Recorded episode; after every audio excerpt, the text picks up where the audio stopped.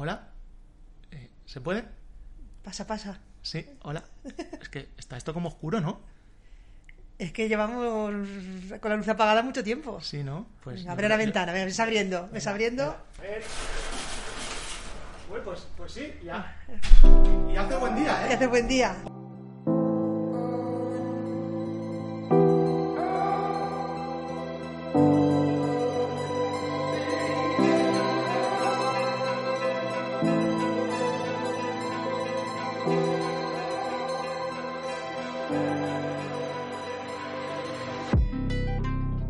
Hola, bienvenidos después de casi un año al podcast de presentación de la 69 edición del Festival de San Sebastián.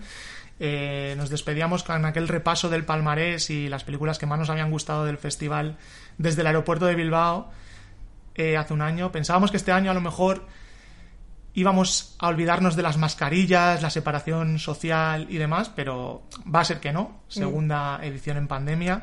Y lo único que no ha cambiado es que un año más en este podcast de Cinema Manifesto estamos un servidor, Charlie R2D2, y, como siempre, la jefa de todo esto, Inma Pilar, arroba rodasons, ¿qué tal? Muy bien, muy bien. Hay una diferencia. Estamos vacunados. ¿Estamos vacunados? Y esto ya es un- una tranquilidad. Por Sí, lo sí. demás, Por lo demás seguimos un poco igual. Más tranquilos, sí, mal de lo nuestro, pero que yo estoy ya sin Sí. Y por lo demás, sí, seguimos un poco igual. Mm, Sí, porque ahora lo primero que quería comentar era un poco las, las novedades del festival y, y en lo que es la ocupación de las salas eh, no vamos a tener novedades. Vamos a tener seguir al 50% en, en, en ocupación con nuestra separación y demás. Y como el año pasado, eh, que esto ha venido para quedarse y, y nos, no- nos encanta, Nos encanta. es lo del poder retirar las entradas de las películas eh, antes de que empiece el festival. Exacto, hacerlo todo online. Ahora veremos cómo, cómo va y si este año yo habrá más acreditados este año. Sí. Este año nos pelearemos más gente por los mismos puestos. Pero bueno, es un avance. Las Sí. entradas online es un avance. ¿Tenemos el horario cuadrado o esta semana que nos queda hasta que podamos sacar las entradas habrá cambios? Pero tú sabes que yo hago cambios hasta el último día con el último pase. Es más, con lo de las entradas virtuales hago cambios dentro del festival. Sí, sí, sí. Eh, en este primer podcast de presentación del festival hablaremos de la sección oficial eh, y un poco eso de las novedades que ha habido antes del inicio. Y eh, en el segundo podcast, antes del de, de empezarlo, de ya hablar desde, desde Donosti, repasaremos esas películas que han estado en otros festivales y que nos llegan por recomendaciones varias, que ya hablaremos de, de ellos, grandes nombres de la crítica Bueno, una soy yo. ¿eh? Una soy yo, o sea que... Pero no me... no me- Una soy yo, spoiler, pero grandes, grandes nombres y yo. Yo estaba aquí vendiendo el segundo No, episodio por todo lo alto. No, no, no, no, yo te digo, habrá grandes nombres y después estaré yo Ah, también. Es decir, que la gente que, se, que tampoco se venga arriba. Así que, bueno, vamos primero con, si te parece, con las novedades. El primer cambio importante que sufre el festival es que eliminamos un premio o, mejor dicho, agrupamos un premio. Bueno, en realidad el número de premios sigue siendo el mismo, pero se ha, digamos, no sé si la palabra es correcta, se ha recategorizado, por así decirlo. Porque de- des- desaparece la distinción actriz-actor, pero tendremos actor, prin- actor y o actriz eh, principal y secundario. Se deja de hacer distinción por, por sexo, por así decirlo, y se pero sí se hace una distinción por el impacto de, digamos, de un personaje que muchas veces lo decimos, el secundario que se come la película y que al final no lo premian porque sale poco. Bueno, pues esto, con esto se, se soluciona ese, ese agravio. Sí. Eh, bueno, esto, como todo, siempre ha teni- ha- tiene sus defensores, sus detractores. eh, pero bueno, yo creo que al final puede ser una de las de las cosas que se vayan adaptando a, a todos los festivales. Eh, si no voy mal, ya lo hace Berlín. A mí, en, en tema de festivales, me parece bien eliminar esa distinción. Porque a veces decimos, alguna vez hemos comentado, si se pudiera dejar desierto el mejor actor o la mejor actriz, este año lo dejaríamos desierto. Sí. Y sin embargo, te encuentras que tienes la actriz que hace de abuela la película de no sé quién que te encanta, pero como sale poco, no la vamos a premiar. Sí. Pues este- esto, esto, digamos, yo creo que en un festival la distinción, eliminar esa distinción me parece bien. en carrera de premios y para otras cosas ya no me parece tan bien porque ahí ya tienes muchas más pelis, tenéis muchas más, Sí. más de dónde elegir. Hoy, eh, sobre este tema, eh, he leído un par de, de comentarios en Venecia que hablaban de eso, de que había muchos buenos papeles de actrices y que de actores había muy pocos. En plan de que solo había, creo que uno que leí era en plan de uno o dos como sí. mucho. Entonces es como, pues eso, lo que tú dices, en festivales que a lo mejor el número de pelis a premiar no son tantas, el, el agruparlo a mí también, también me parece bien. Y que además, no sé, que está quitando posibilidades, quiero decir, porque al fin y al cabo al- um, habrá dos premios de interpretación. Mm, que habrá años que serán dos hombres, que habrá años que serán dos mujeres, Sí. que habrá algún año que premiarán un equo a los dos protagonistas Claro. de una peli, pues también, También. y sin ningún problema. Sí, sí. Yo, en este caso, yo es una, me parece acertada la decisión. Eh, dentro de las novedades, eh, hablábamos eso, de lo que había comentado antes, de segundo festival en pandemia, pero este año va a ser un poco más lucido. Este año sí. Este año tenemos visitas. Sí. El año pasado éramos cuatro amigos. este año seremos ocho, pero. Éramos cuatro amigos y Vigo Mortensen. Y Viggo Mortensen. Y este año sere- seremos, seremos muchos más. Sí. Eh, se han confirmado grandes nombres que, que visitarán el festival, muchos ya conocidos como Javier Bardem, Jessica Chastain, eh, Penélope Cruz, pero bueno, luego estarán por ahí Rafael, que presentará su serie, Rafaelismo, ¿no? Rafaelismo. Rafaelismo. Ah. Eh, y uno de los, bueno, está, está Stanley Tucci, Noe- Noemi Merland, Ojo, Charlotte Gainsbourg también. Y Lugarrel. y Lugarrel. Lugarrel. claro, a ver. Y una de esas visitas eh, es una de las que ha creado polémica en el festival y pasamos con ello las, las dos polémicas que se han creado en el festival. Una a escaso una semana de, de que suceda y la otra lleva corriendo por, por redes un poquito más, que es Sí. el premio Donostia a Johnny Depp. A Johnny Depp. Johnny Depp. Johnny Depp. A ver, yo no me quiero meter en ningún charco, ni me quiero meter Y en... es como, pero aquello está mojado. Pero aquí yo está mojado, vamos para allá. No. Eh, a ver, Johnny Depp estuvo el año pasado presentando el documental sobre el cantante de The Pox, que ganó premio, además. Sí. Eh, vale, bien. Estamos en lo de la presunción de inocencia, no está acusado formalmente de... Pues a lo mejor había que esperar un poquito. Sí. Dices, bueno, pues si al final es que no, pues mm, se te da el premio más adelante. Y si al final es que sí, ya no va ligado tu nombre a un, a un escándalo, sobre todo en el, el momento en el que estamos tan sensible eh, Sí. por el tema de- del maltrato. Que yo no quiero entrar a evaluar, porque la verdad que he leído bastante poco, que si, los, que si se acusan mutuamente, que si los dos tal, vale, bien. Pero al fin y al cabo estás embarrando un poco el, el festival y el premio del premio Donostia. Es un- eh, y esto sin entrar a que si se lo merece o no. Es decir, Johnny Depp tiene una carrera larguísima, personajes buenísimos, ha tenido nominaciones a los premios de, la academia. Es decir, por carrera no es. Pero ya que es un premio que valoras, digamos, toda una carrera, la pones un poco en perspectiva, pues yo hubiese esperado un poquito. Quizá no era el momento. Exacto. Quizá no era el momento, pero eh, lo que tú dices, no es que no lo merezca, sino que a lo mejor eh, haberlo hecho cuando las aguas hubiesen estado un poco más calmadas y te, te quitabas un poco la, la polémica que ha habido. Ahora vamos con una polémica Sí. que no afecta a sensibilidades, bueno, sí afecta, a- Afecta. a según qué sensibilidades, Sí. y que si Cannes la tuvo con Netflix, eh, el Festival de San Sebastián la, la ha generado, por decirlo de alguna forma, él mismo, Sí. creando lo que, lo que ha llamado una sala virtual con el apoyo de Movistar Plus, en el que se van a ver durante el Festival de San Sebastián eh, distintas películas que se podrán ver a través de Movistar Plus pagando una entrada de 7,90, igual que si fuese una entrada de cine. Pero Numeradas también, porque me parece que son 500 pases por Exacto. película. pero con un problema. Es decir, eh, que esta, todas estas películas que se van a ver en la sala virtual tienen distribución en España. Ahí voy, sí. Entonces, el- la polémica un poco ha surgido por el hecho de decir, si queremos potenciar el cine o, las, o, o- o que se vean las películas en el cine, estamos quitándole futuros espectadores con esta sala virtual.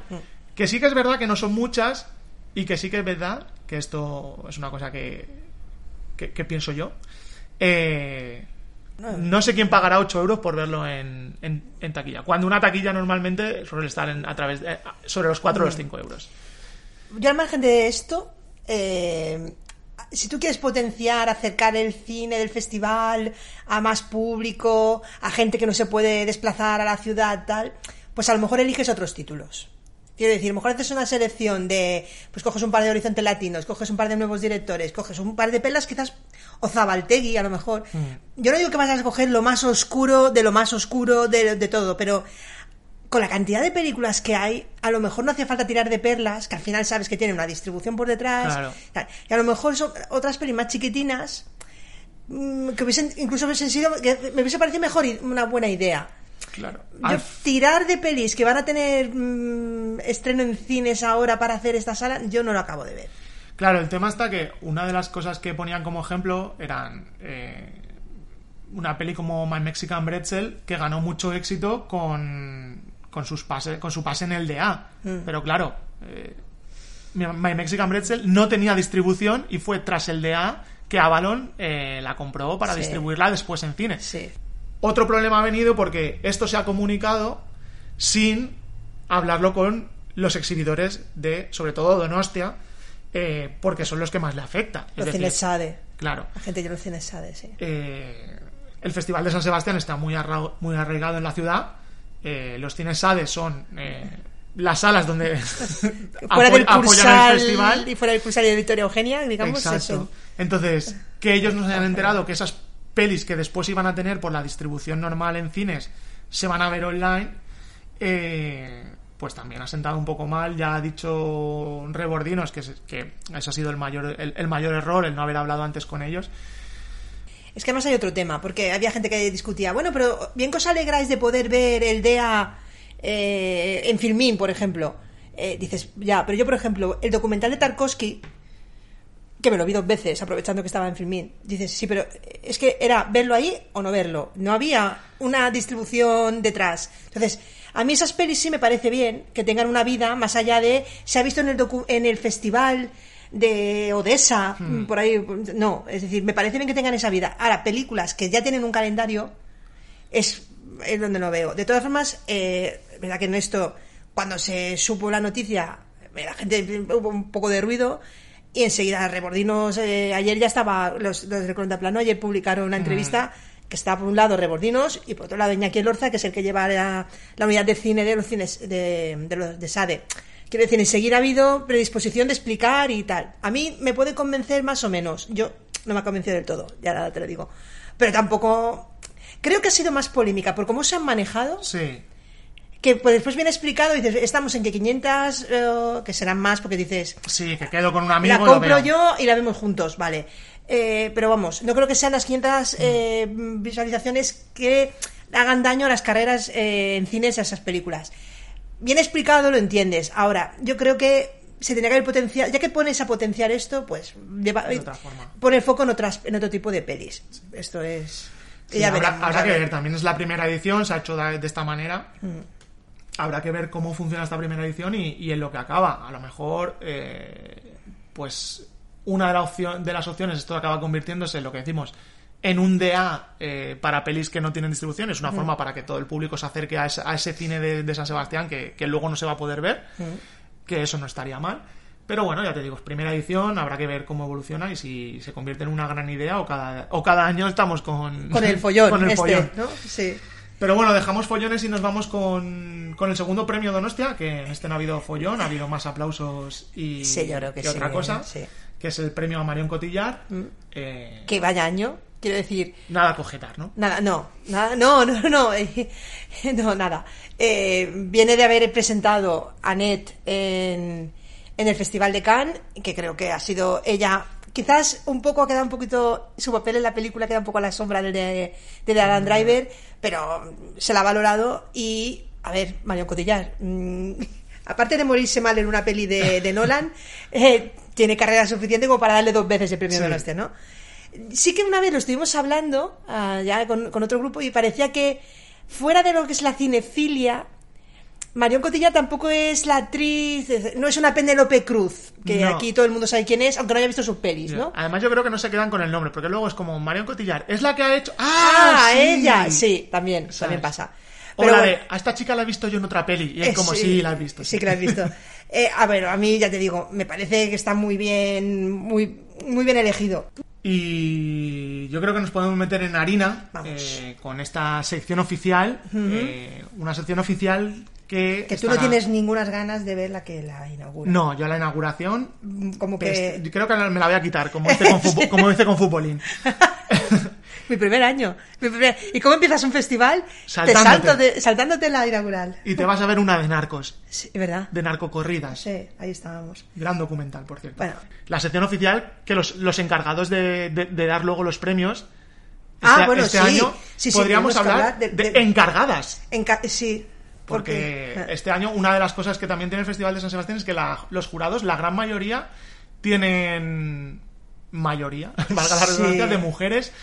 Y a mí me mola mucho la presidenta. A mí me mola mucho, porque además, después de, lo- de con lo que ganó eh, el año pasado, la presidenta de este año, eh, es bastante... A, ver con quién nos sorprende, Exacto. ¿no?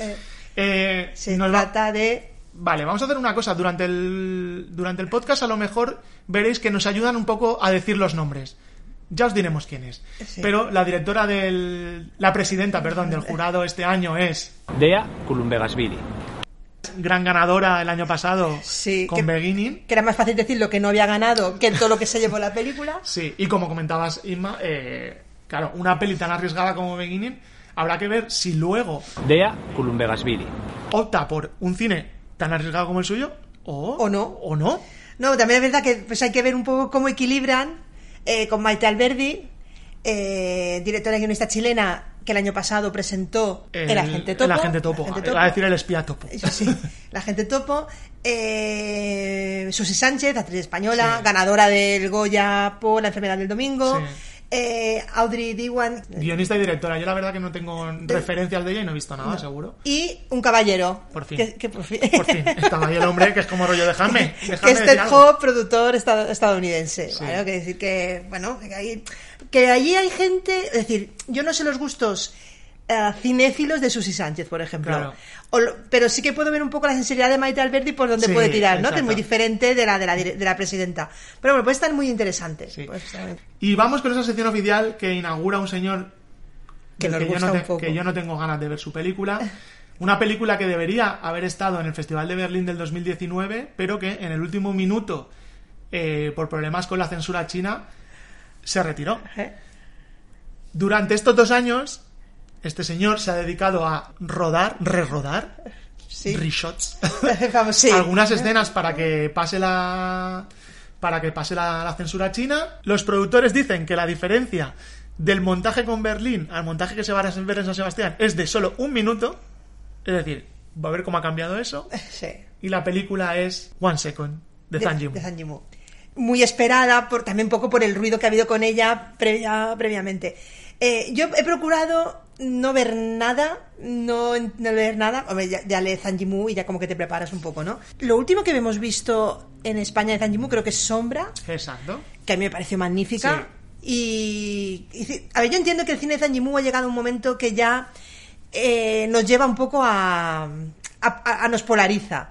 Los que el Zhang Yimou de los inicios y lo- esa añoranza de un sorgo rojo y todo esto a eh, que es verdad que y, y por el camino ha ido haciendo otras cosas, incluso ha hecho una gran muralla. Una maravillosa que es un guilty pleasure de, de, de- de manual. que la tenemos en casa los dos sin ningún problema. Pero quiero decir que, bueno, pero a ver, como tantos directores, tantos actores, que en algún momento tendrán que comer Sí. y deciden tirar de, de una buena producción con resultados más o menos discutibles, pero eh, ahí está. A mí One Second me apetece mucho.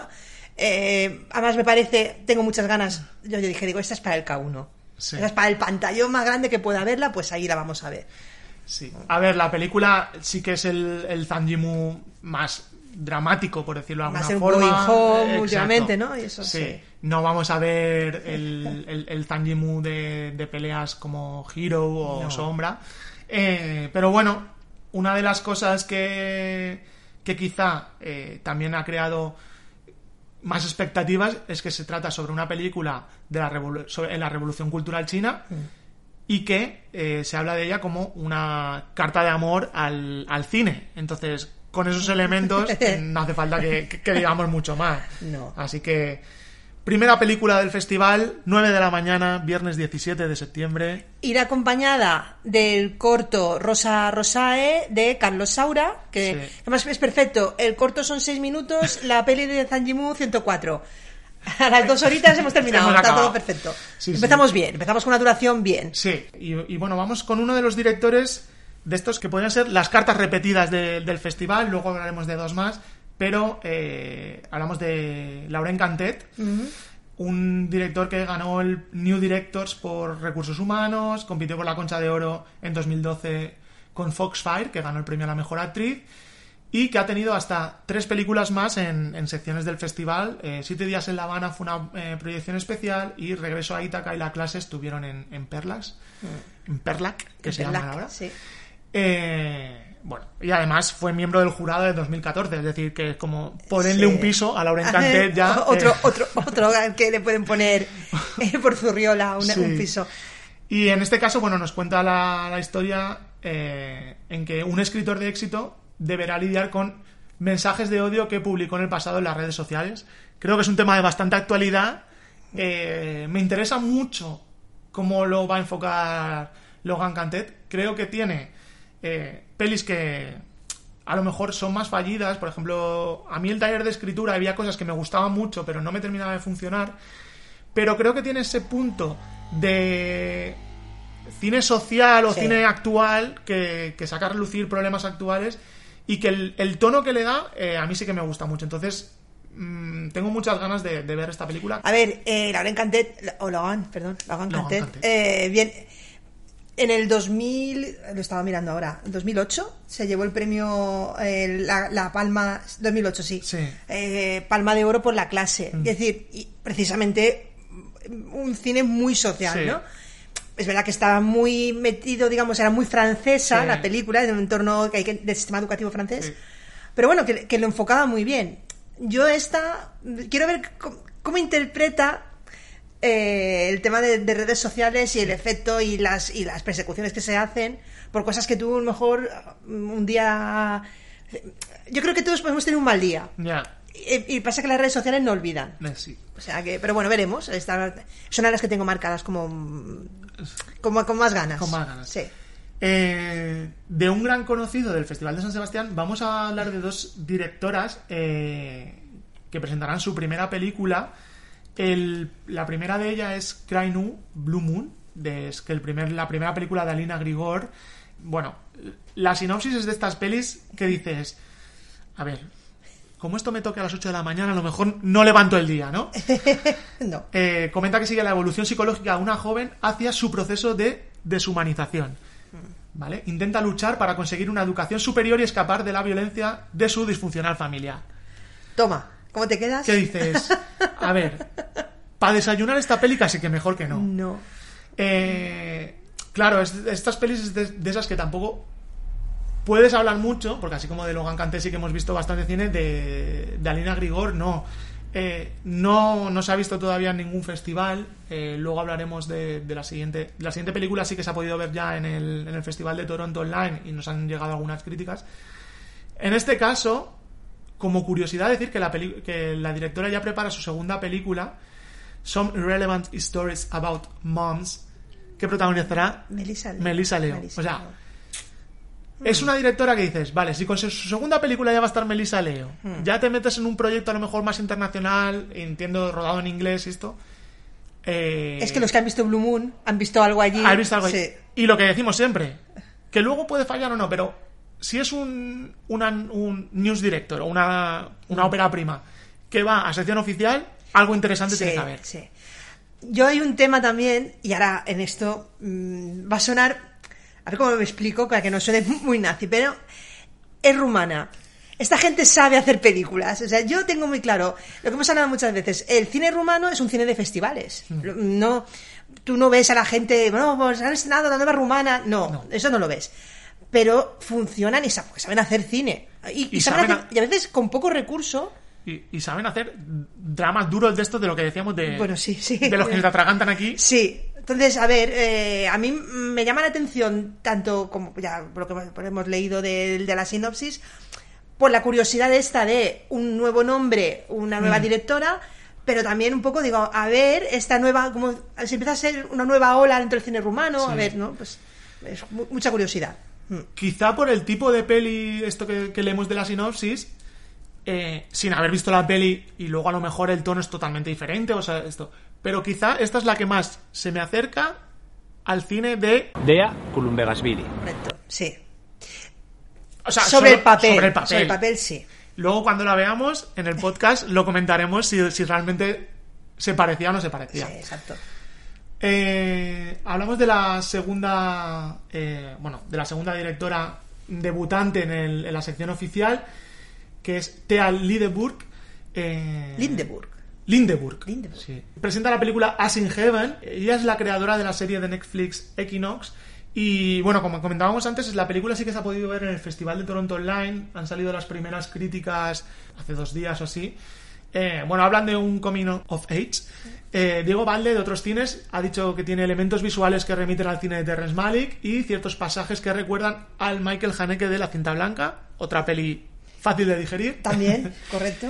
Y sobre todo muchos comentarios coinciden eh, en que es una peli que lo que se llama que se cueza a fuego lento, en la que puede ser que es difícil entrar, pero eh, ese descubrimiento, el hacer esa, esa llegada a la madurez de, de la protagonista va, va claramente de menos a más y eh, por los comentarios que hay hacia la, la actriz protagonista podría ser uno de sus primeros nombres Eh. eh, candidatos a, a la- a la mejor intérprete. Y a mí también me despierta mucha curiosidad, otra vez, tema bande- banderitas.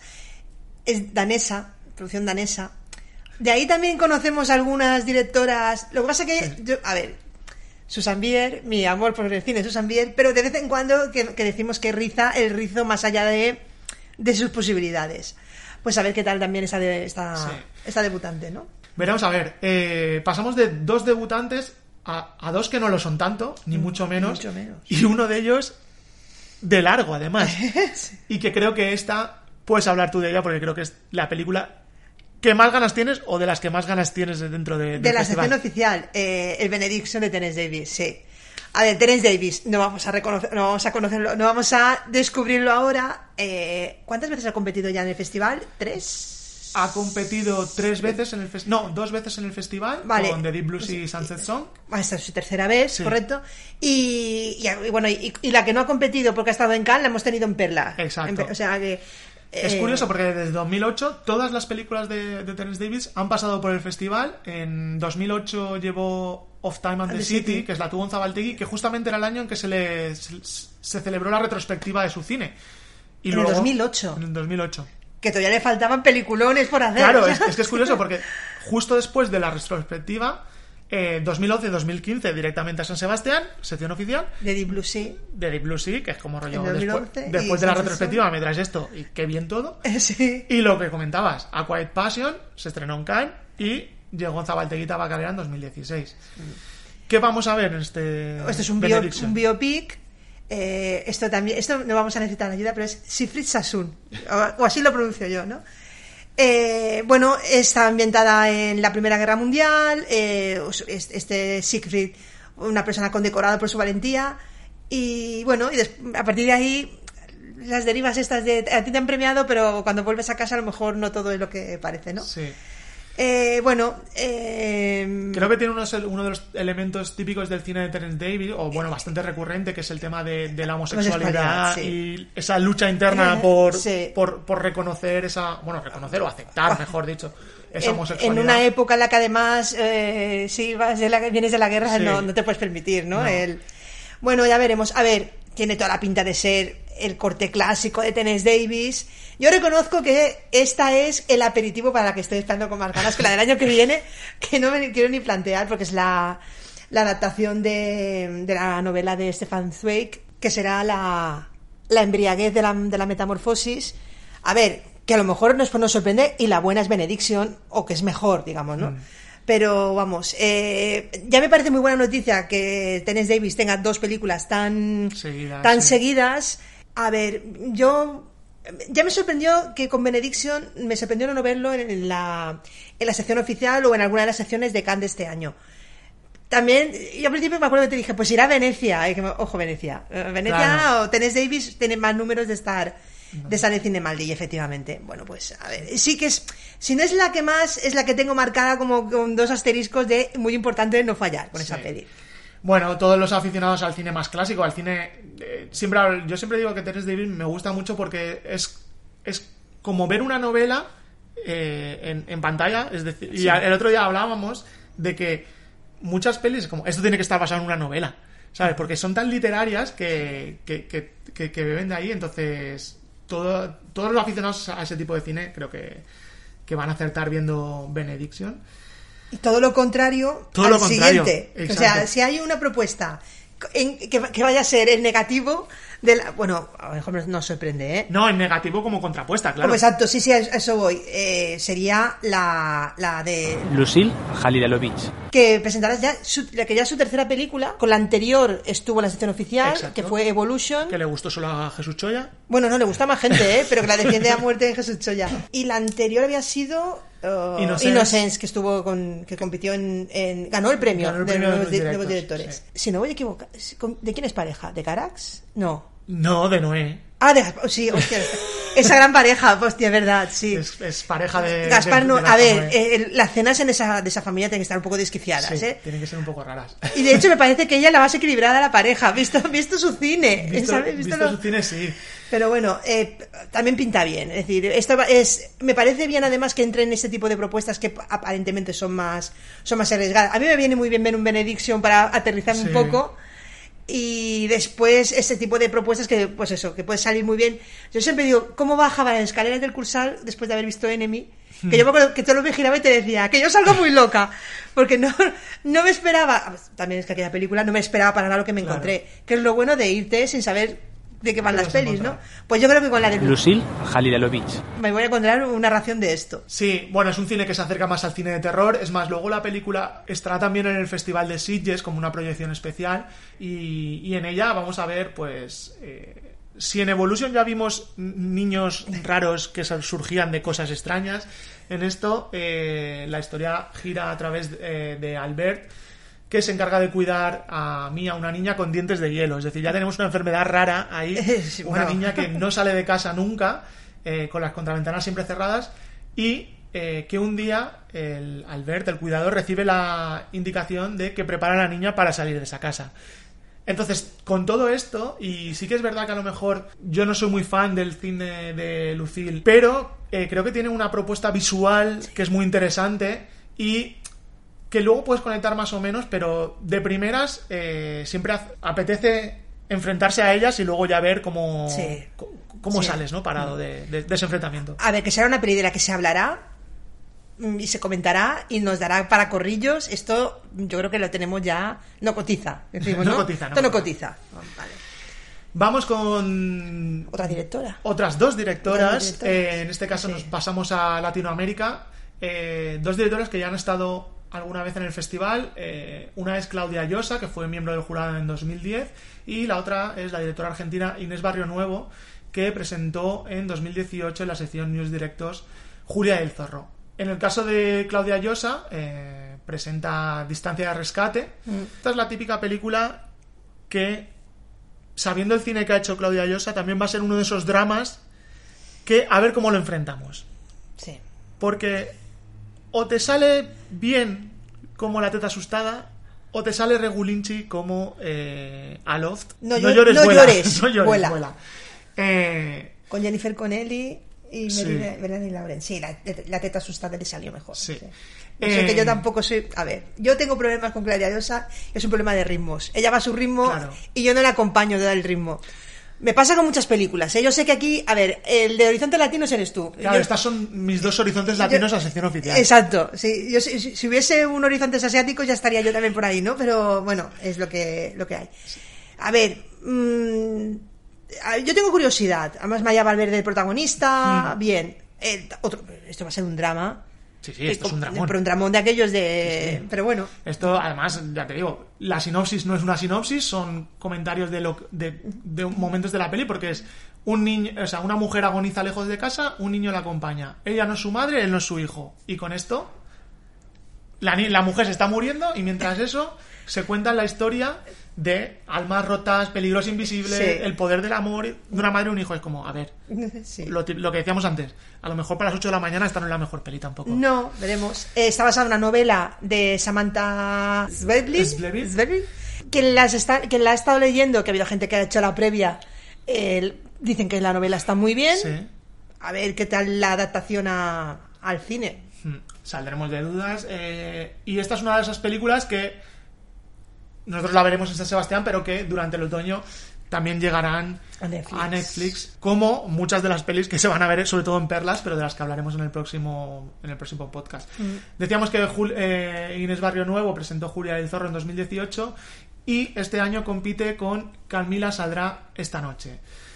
Bueno, por lo que podemos ver, yo creo que también es una peli de esas eh, sobre esas jóvenes que están ahí entre eh, en el paso a la madurez, que se rebelan a lo mejor por por, por tener ya su sitio y su voz, eh, ¿no? En este caso vemos que es una Camila, la protagonista, se ve obligada a mudarse de Buenos Aires cuando su abuela enferma, eh, atrás deja amigos, escuela, eh, y luego, bueno, pues ese, ese- esa mudanza eh, la llevará a sacar su temperamento, a lo que decimos, a, tener un poco su voz, ¿no?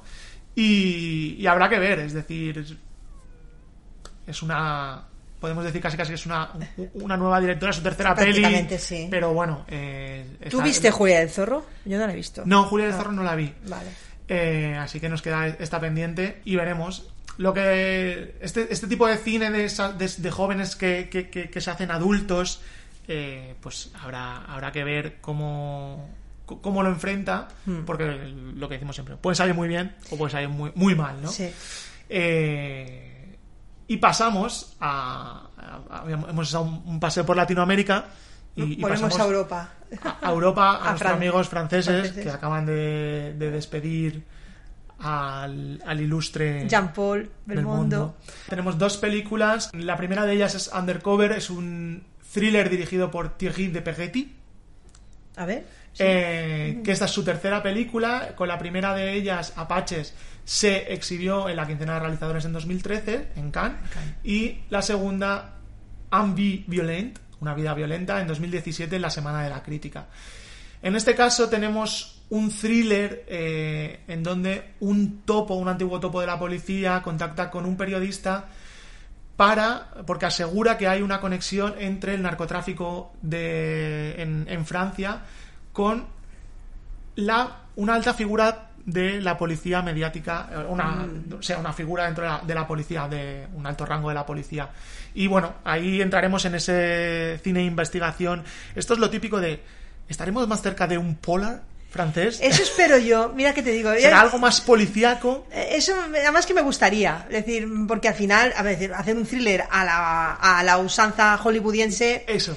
tenemos, los hemos, tenemos más Sí. vistos. De hecho, que esté en sección oficial me hace pensar que es posible que esté tirando más a, pues eso, a un, a un, a un polar. ¿Cómo se llamaba aquellos que nos gustó tanto de la, estaba, la estaba buscando Re- porque no me salía el nombre. a Roubaix en Lumière de Desplechin? Eh, que a mí me funcionó muy bien esa película. Después aquí la vimos en un DEA, en el, DEA, del estuvo- año pasado. Del año pasado, sí. Sí, En, y- to- en todo el confinamiento, casi casi. Como Eh, también. Y, y la verdad es que esa película funcionaba muy bien. Pues eso, porque no pretende imitar un thriller policíaco. Que va, todo para- lo contrario, todo lo Claro, contrario. pues, pues pues pues ya tiene su propio género, ¿no? Que Sí. es el polar. Entonces yo espero algo así. No sé qué nos encontraremos, ¿no? Pero Veremos, a ver. Nosotros vamos con la idea del polar. eh, lo que Eh. decimos, cuando veamos la película y la comentemos en el podcast. Os diremos, diario, ¿vamos bien o no? No fallamos teníamos ni idea. Eh, y la segunda, eh, otra literaria, por así decirlo, el caso de I Want to Talk About Duras. Lo diría en francés, pero no quiero quedar tan mal. Dirigida Sí. por Claire Simon, una directora sobre todo eh, forjada dentro del, del documental, pero sí. que ha hecho algunas, algunas ficciones. Eh, bueno, tiene chorrocientas mil películas hechas. Sí. Eh, yo justamente dentro del Atlántida Film Fest vi la última, que era un documental bastante curioso sobre una especie de plataforma tipo filming que crearon en, en Francia, que se llamaba El hijo del tendero, el alcalde, el pueblo y el resto del mundo. es un pueblo súper pequeñito en Francia donde crean una una sede para el cine documental eh, independiente y crean como la plataforma online para que se vean todo, todo el cine documental independiente desde ahí. En este caso, eh, deja el documental para pasarse a, a un drama donde un hombre que mantiene una relación apasionada con la célebre escritora Marguerite Duras, eh, bueno, necesita hablar sobre su relación y, y- y veremos a ver cómo lo enfoca, porque sí que es verdad que mm, no tengo ninguna referencia y más la, la única foto que, que puedes ver es un hombre hablando un- con un micro Sí, y es como que no nos dice nada. no nos dice nada, entonces Hombre, sí que hay aquí también un tema que es la diferencia de edad entre la escritora, que es 30 años mayor. Mm. Entonces- es verdad que tenemos muy poca información más allá Sí. de, Cle- de Cle Simón, directora. O sea, Exacto. tenemos muy poca información. Bueno, es Marga- Ma- nuestra relación con Marguerite Duras en el festival es regulera. Sí, Sí. nos presentaron la película eh, Le Dolor. Le Dolor. Es que aquí se tituló Marguerite Duras 1940 Sí, o una cosa así, creo que era. Eh, y era un Dolor. Era un dolor, era una de esas pelis ladrillo que yo llamo, que para construir catedrales va muy bien, pero para pasar en un cursal a las 9 de la mañana ya cuesta un poco más. Quizá lo más, lo más interesante es eso, es la figura de, de Marguerite Duras, a ver cómo queda reflejada a través de los ojos de, de este, de este hombre. Duras, París 1944 Exacto. se llama aquí. Y, y- y hablaremos de, de ella cuando, cuando la podamos ver y, y despejar dudas. Seguimos viajando, vamos de, un punto a otro de, Del globo. del globo con una película que, así de primeras, con lo que hemos visto, nos puede parecer muy charante, que es americana y eh, una propuesta china que parece que se nos ha aficionado a los thrillers chinos a, los thr- thrillers chinos a competición. El año pasado tuvimos Wuhai, que aquí hubo división de opiniones porque Ima Fen Fen, y a mí sí que me gustó mucho. Eh, y bueno, volvemos a un, otro thriller, en este caso una serie de asesinatos que golpean la ciudad de Fengtan. De repente los crímenes cesan eh, sin que las autoridades puedan encontrar al autor y ocho años después eh, un joven policía cercano a, a las víctimas eh, decide reabrir esa, esa investigación. Eh, Bueno, la película se llama Fire on the Plane. Es El director, eh, sí, el director es Zanji, pero nos quedamos un poco igual. Aquí lo que nos importa Exacto. es el nombre del- de uno de los productores, eh, que es Jinan Diao, que, que os vais a quedar igual, pero que, que para nosotros es, es el realizador de, de, mi- de una de mis películas favoritas del, año- del año de, de hace dos años, que era El lago del, Ganso del Gaso Salvaje. Salvaje, director premiado en el Festival de Berlín por Black Coal. Eh, ha, ha- ha salido de actor en otra mítica, otra película que me encanta, que es La ceniza es el blanco más puro de, de nuestro amado Yazanque. Pues sí, viene un poco, a ver, Zanji a lo mejor es nuevo, pero viene apadrinado. Sí, sí, viene, viene con un buen padrino y, Sí. y yo me acuerdo que cuando, cuando anunciaron esta película yo dije, buah, thriller chino ya, de las primeras que me apunto. Sí. Y, y luego eso, en el momento que vi quién la padrinaba, fue como, ojito que aquí podemos tener una cosa bastante, bastante interesante. Mm. Eh, donde no sabemos si vamos a tener una cosa bastante interesante o la mamarrachada del festival, que la hemos traído porque Jessica Chastain nos cae muy bien y la vez que estuvo fue una maravilla, Sí. es Los The ojos, of sí. Tammy Faye, los ojos de Los Tammy ojos de Faye. Tammy Faye. Eh, A que- ver, vamos a ver, yo creo que el problema es que el personaje de Tammy Faye es, era charante. Con lo cual la película no le queda más remedio que... Y a lo mejor... Quiero creer que no vamos a encontrarnos eh, a Muchachada Nui con Jessica Chastain, por así decirlo, ¿no? Veremos, no sé. Sale Andrew Garfield. Sí. que- Eh, No sé. Aquí, bueno, lo, lo curioso fue que cuando pusieron la primera foto, eh. ¿con quién la comparaste tú? Bueno, es que no, no es que la comparaste, es que si podéis ver la foto de, Es que es que anuncia Carmen- la película. Es Carmen Sevilla. Es Carmen Sevilla. Es Carmen Sevilla. Yo decía, digo, está a punto de hablar de las ovejitas. Bueno, ¿quién es Tammy Faye? Eh, Tammy Faye, eh, por lo que hemos podido leer, es una telepre- telepredicadora evangelista que, que fue muy, con- muy conocida en los años 70 y 80 en los Estados Unidos. Eh, bueno, la película cuenta su, su auge y caída.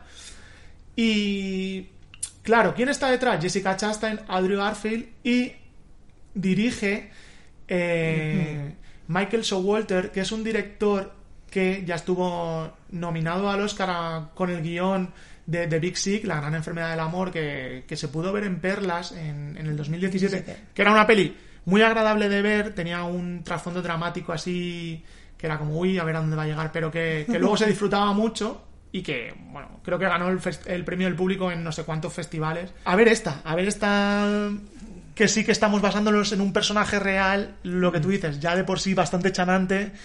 A ver, A ver que dónde yo corta el punto, es que ¿no? ahora estaba mirando la sinopsis y es, vamos a ver, es Carmen Sevilla meets la infanta Cristina, porque se mete en un sarao Tamifei, eh, que al final le, le explota, me parece, todo el tema de problemas financieros, no me consta, no conozco, que ya, ya, ve- ya veremos. Esto mejora por momentos. ¿eh? Esto mejora, Esto por, mejora momentos. por momentos. Es que a- la, la hemos convertido en mi peli favorita de la sección oficial, casi casi. Eh, no, pero bueno, esta es la típica película que es eso, que si está muy bien, no, está bien, vale, la, la, la podemos aceptar en sección oficial, a competición, pero si no, es como, bueno, si es porque viene Jessica Chastain. Para dar un poco de eh, renumbrón a... Sí, es como, pues a lo mejor una proyección fuera Sí. de concurso o lo que sea, a lo mejor. Nos variado. bastado, sí. Saldremos de dudas cuando, cuando la podamos ver. Y, y bueno, hemos dado una vuelta por todo el globo, repasando las películas. Vamos venimos a España. Sí. Eh, y vamos con cuatro películas que compiten en sección oficial, que son Maishabel de Iciar Boyain, La abuela de Paco Plaza, ¿Quién lo impide? de Jonás Trueba y El buen patrón de Fernando León de Aranoa. ¿Con cuál quieres empezar? ¿O Uy. cuál es la que más ganas te apetece? La Uf, cual- a la es que estaba tienes. pensando esto ahora. Si tuviese que poner la que más me apetece. A ver, eh, me apetece mucho La abuela de Paco Plaza. Primero porque me llama la atención que, la que ya esté en sección oficial en San Sebastián y me parece muy bien porque hay que empezar a derribar ciertos mitos de los festivales, ¿no? Eh, me hacen muchas ganas. Porque además venimos de Verónica, que a mí me gustó mucho. Bueno, tú ya sabes que yo llevo muy bien lo de asustarme en el cine. O sea, es muy posible que, es- que termine tres asientos por delante del mío, debajo, de, ¿sabes? Acurrucada. Pero bueno, eh, esa me apetece mucho. Me apetece mucho la de Fernando León de Aranoa, porque yo sigo teniendo mucho cariño a Fernando León de Aranoa. Además, hace poco volví a ver Familia, que fue la película que, con la que debutó. Y me sigue funcionando, a pesar de que ya me conozco la historia, me sigue funcionando Sí, súper bien. Porque Familia tiene el problema ese de que si sabes el final, a lo mejor, pero yo la he visto dos veces también y. y funciona, funciona. Eh, además venimos, eh, ah, bueno, verá que en los últimos años ha estado un poco más desaparecido, por así decirlo, pero bueno, es, le tengo muchas ganas. Tengo, y después est- están las otras dos propuestas, que yo ya, así ya termino de, de comentarlas, que son las que me dan miedo. Una es la de Iciar Boyaín, que nos puede salir una... eh, Yo con Iciar Boyaín tengo problemas, o sea, hay películas que me encantan, y películas con las que no hay manera. Yo reconozco que a mí El Olivo no me gustó, o me gustó poco. Y la de Julie, yo creo que esa película tenía mucho más potencial de lo que realmente salió. Y, de hecho, yo, yo, yo hay una cosa que, es una tontería, pero yo, digo, no puedes tener una película, no puedes hacer una película sobre un bailarín y que no se le vean los pies. O sea, me, me recuerda, mira, era, yo estaba haciendo de Paloma del Río en las Olimpiadas. Abre el plano y que veamos el movimiento, ¿no? Pues lo mismo. Y después me da miedo, ya, por la duración, pero porque yo tengo una relación amor-odio con el director, eh, que es la de Jonás Trueba, quien lo impide. Yo quiero, quiero creer que valdrá la pena 220 minutos de, Jonás. Quiero esperar. Es que tengo que creer que va a valer la pena. Venimos de La Virgen de Agosto, que a mí me gusta mucho, pero, pero por detrás hay muchas pelis que a mí mm, yo no conecto para nada con el cine de Jonás Trueba. Bueno, veremos. Yo te digo, entonces, de las cuatro, las cuatro me apetecen, dos con ganas por lo que hay y dos con miedo por lo que hay. Eso es mi resumen. Ese es tu resumen. Esto, el otro día leí, leí un meme que era en plan de que los podcasts actualmente es como hablando personas que coinciden en todo, entonces como, ah, estoy muy de acuerdo contigo. Entonces es como rollo, voy a romper eso. Bien, dale. Voy a romper eso. ¿Por Bien, qué? dale. Porque la peli que más, me- que más ganas tengo de ver Es la de Jonas Trueba. La de Jonas Trueba.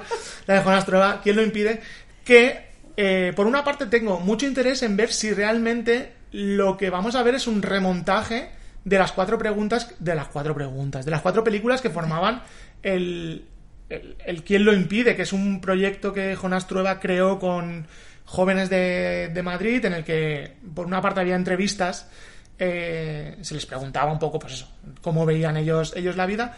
Por otra parte, los dos protagonistas de la, de la película de la Reconquista eh, aparecen en la peli también y hablan un poco de cómo fue la relación de rodar la película juntos. Entonces hay un juego bastante interesante entre eh, ficción y documental que a mí cuando vi las cuatro películas de Quien lo impide me gustaron mucho. Sí que es verdad que me gustan más las que son las que mezclan más ficción, porque las otras dos eran, eh, por así decirlo, eh, preguntas y respuestas a cámara de un poco la- las divagaciones de los jóvenes, ¿no? Entonces me interesa mucho ver, ver cómo ha juntado esas cuatro pelis o esos cuatro bloques para construir una película, pues hablamos de 220 minutos, que son 3 horas 40 ahí de, de Jonas Trueba. Ojalá eh, coja mucho de, esas dos partes que, tenían más ficción y documental, porque eso sí que se acercaría más a lo que a lo mejor pudimos ver a, a la Virgen de Agosto, los exiliados románticos, ese tipo de cine que,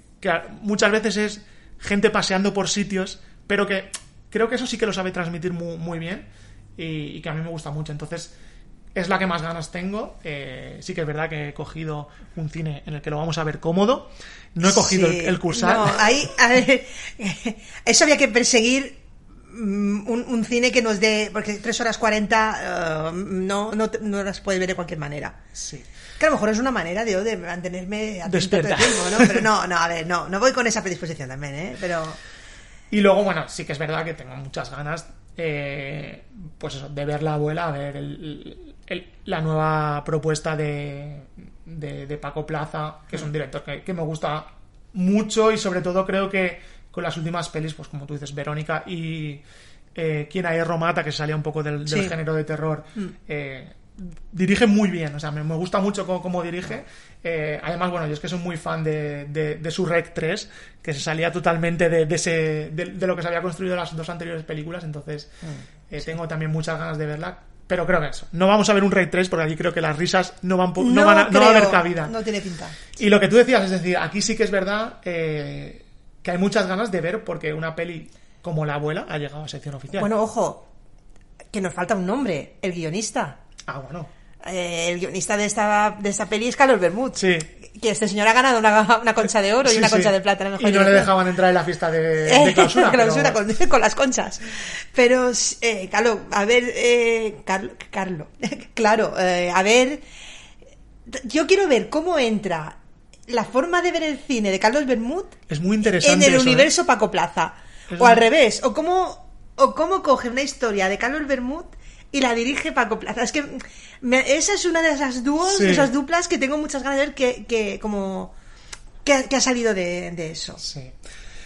Del, por no extendernos mucho más, de León de Aranoa, pues tengo muchas ganas de ver qué ha construido Javier Bardem. Ya han salido algunos comentarios por redes de la película en el que hablan de la parte cómica de, de esta película, es decir, probablemente estamos ante un Los lunes al sol, es decir, esa película dramática con mucho componente cómico y que combinaba muy bien. Eh, ojalá sea la vuelta de ese Fernando León de Aranoa. Y Ojo, que en ese reparto está Manolo solo. que eso dices que, le de- que Que España, le, un le debía un Goya y se lo dimos. Sí, entonces no, no, a ver, a nivel de reparto no va, no va corta la peli. Y, Javier Bardem, en un papel quizás que creo que le viene bien. eh, un papel que si tiene un punto cómico, Sí. un punto. creo que le viene bien ahora mismo Javier Bardem. Tengo la sensación de que lo está, se nos estaba agriando su. Sí. se lo estaba intensificarlo en, en, en, en, en demasía. demasía. Sí, que sí. Que, que bueno, que al final, eh, y que decir que nadie pone en duda eh, sus cap- su capacidad interpretativa. No. Pero creo que le viene bien a lo mejor un po- rebajar un poquito el Sí. nivel de, de intensidad. Que a lo mejor después resulta que es el más intenso de todo, Sí. el- de todo el festival. Habrá que Pero- verlo, habrá que verlo. sí. Ya te digo, el volver un poco. Si, si esa comedia es más cercana a los lunes al sol, uf, tengo muchas ganas. Y bueno, de Iciar Boyain estoy un poco con- como, como contigo, o sea, como tu comentario. Es decir, hay cosas que me gustan mucho, hay cosas que pf, ni fu ni fa. A mí sí que me gustó el olivo. Con Julie me quedé como tú, a medias. Es decir, mm, creo que es una peli que si no hubiese sido un biopic al uso y hubiese indagado Sí. mucho más, hubiese funcionado mucho mejor. En este caso, ¿qué es lo que me llama la atención? Bueno, eh, quizá a rebufo del éxito de Patria, tenemos una, una vuelta, no lo digo en, en forma crítica ni mucho menos, pero sí que es verdad que, que quizá hacía tiempo que no, que no volvíamos a estas historias de, de la época de, de ETA. Eh, pero sí que es verdad que si nos fijamos, volvemos a ese periodo en el que se busca un poco el, el perdón o, o la aceptación de lo que pasó, sí, ¿no? sí. Eh, Patria hablaba un poco de eso, Eh. de, de esa, de ese enfrentamiento después de que quizá todo ya haya acabado. Mm. Y aquí tenemos un poco, un poco lo mismo, es, es- es la historia real de Maisabel Aza, eh, La viuda de de Juan, Mari María Jauregui, Jauregui.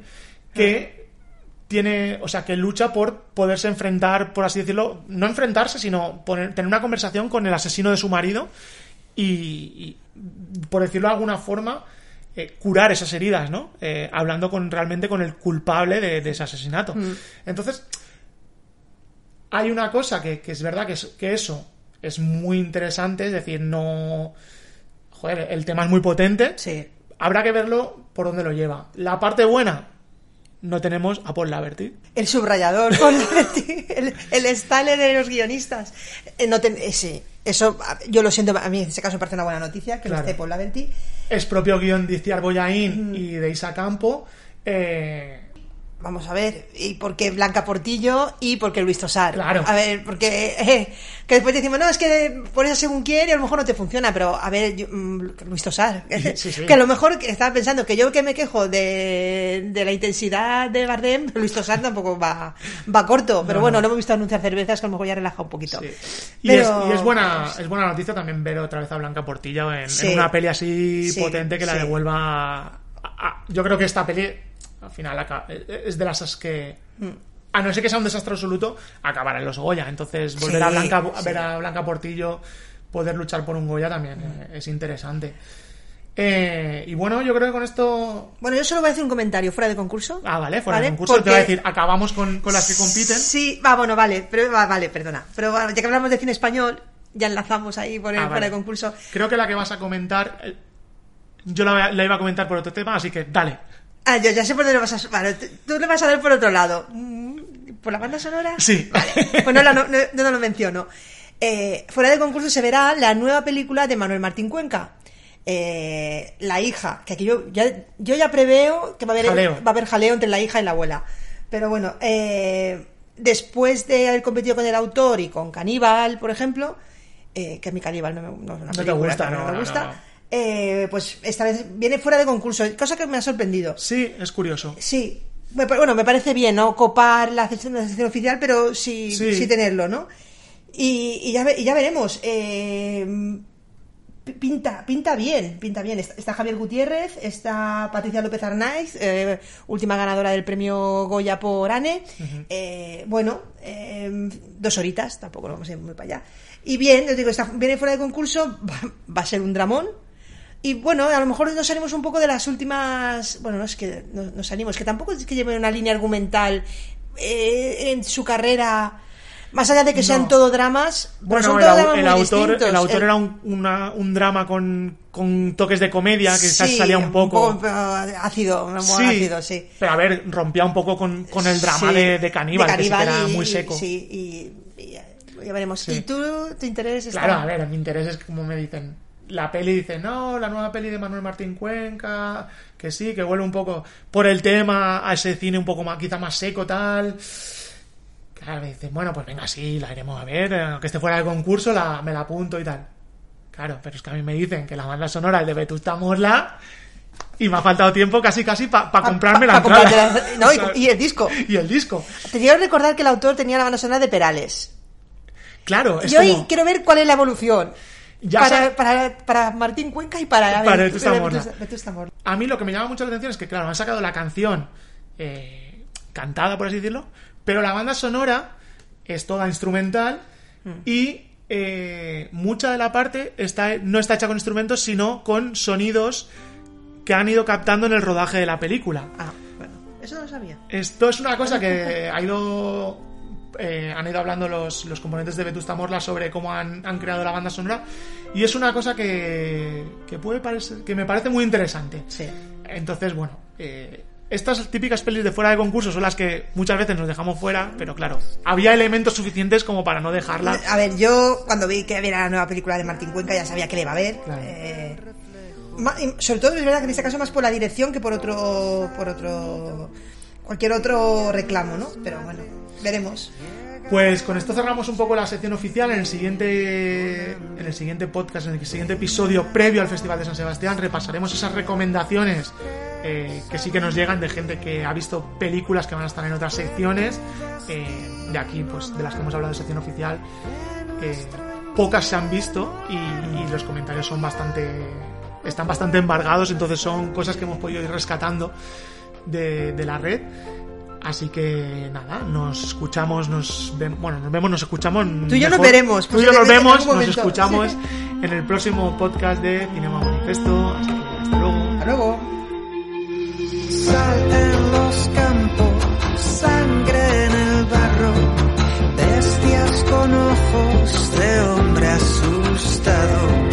No puede herirte, la lumbre a tu lado. Espera, espera, espera, espera, espera, espera. Eh, se nos, de- nos dejamos algo, ¿no? Nos dejamos algo. Un agradecimiento. Exacto. Vale. Eh, Como habréis notado, en nuestra pronunciación de los nombres era perfecta, pero no era nuestra. No. Eh, sí que le tenemos que dar las gracias a, a Ricardo Fernández del Contraplano, que nos ha dejado copiar, o sea, o capturar, eh, el audio de- del vídeo que han montado ellos para, para, su, para su web, en la que comentan eh, lo más esperado del festival. Os lo dejaremos linkado para que lo podáis ver, así que desde aquí nuestro agradecimiento por ser nuestro pronunciador oficial. Y ahora sí. Ahora sí. Nos despedimos. Sí. Hasta luego. Hasta Donostia. Hasta luego. De cómo acunarte. Solo habrá invierno largo si no puedo abrazarte.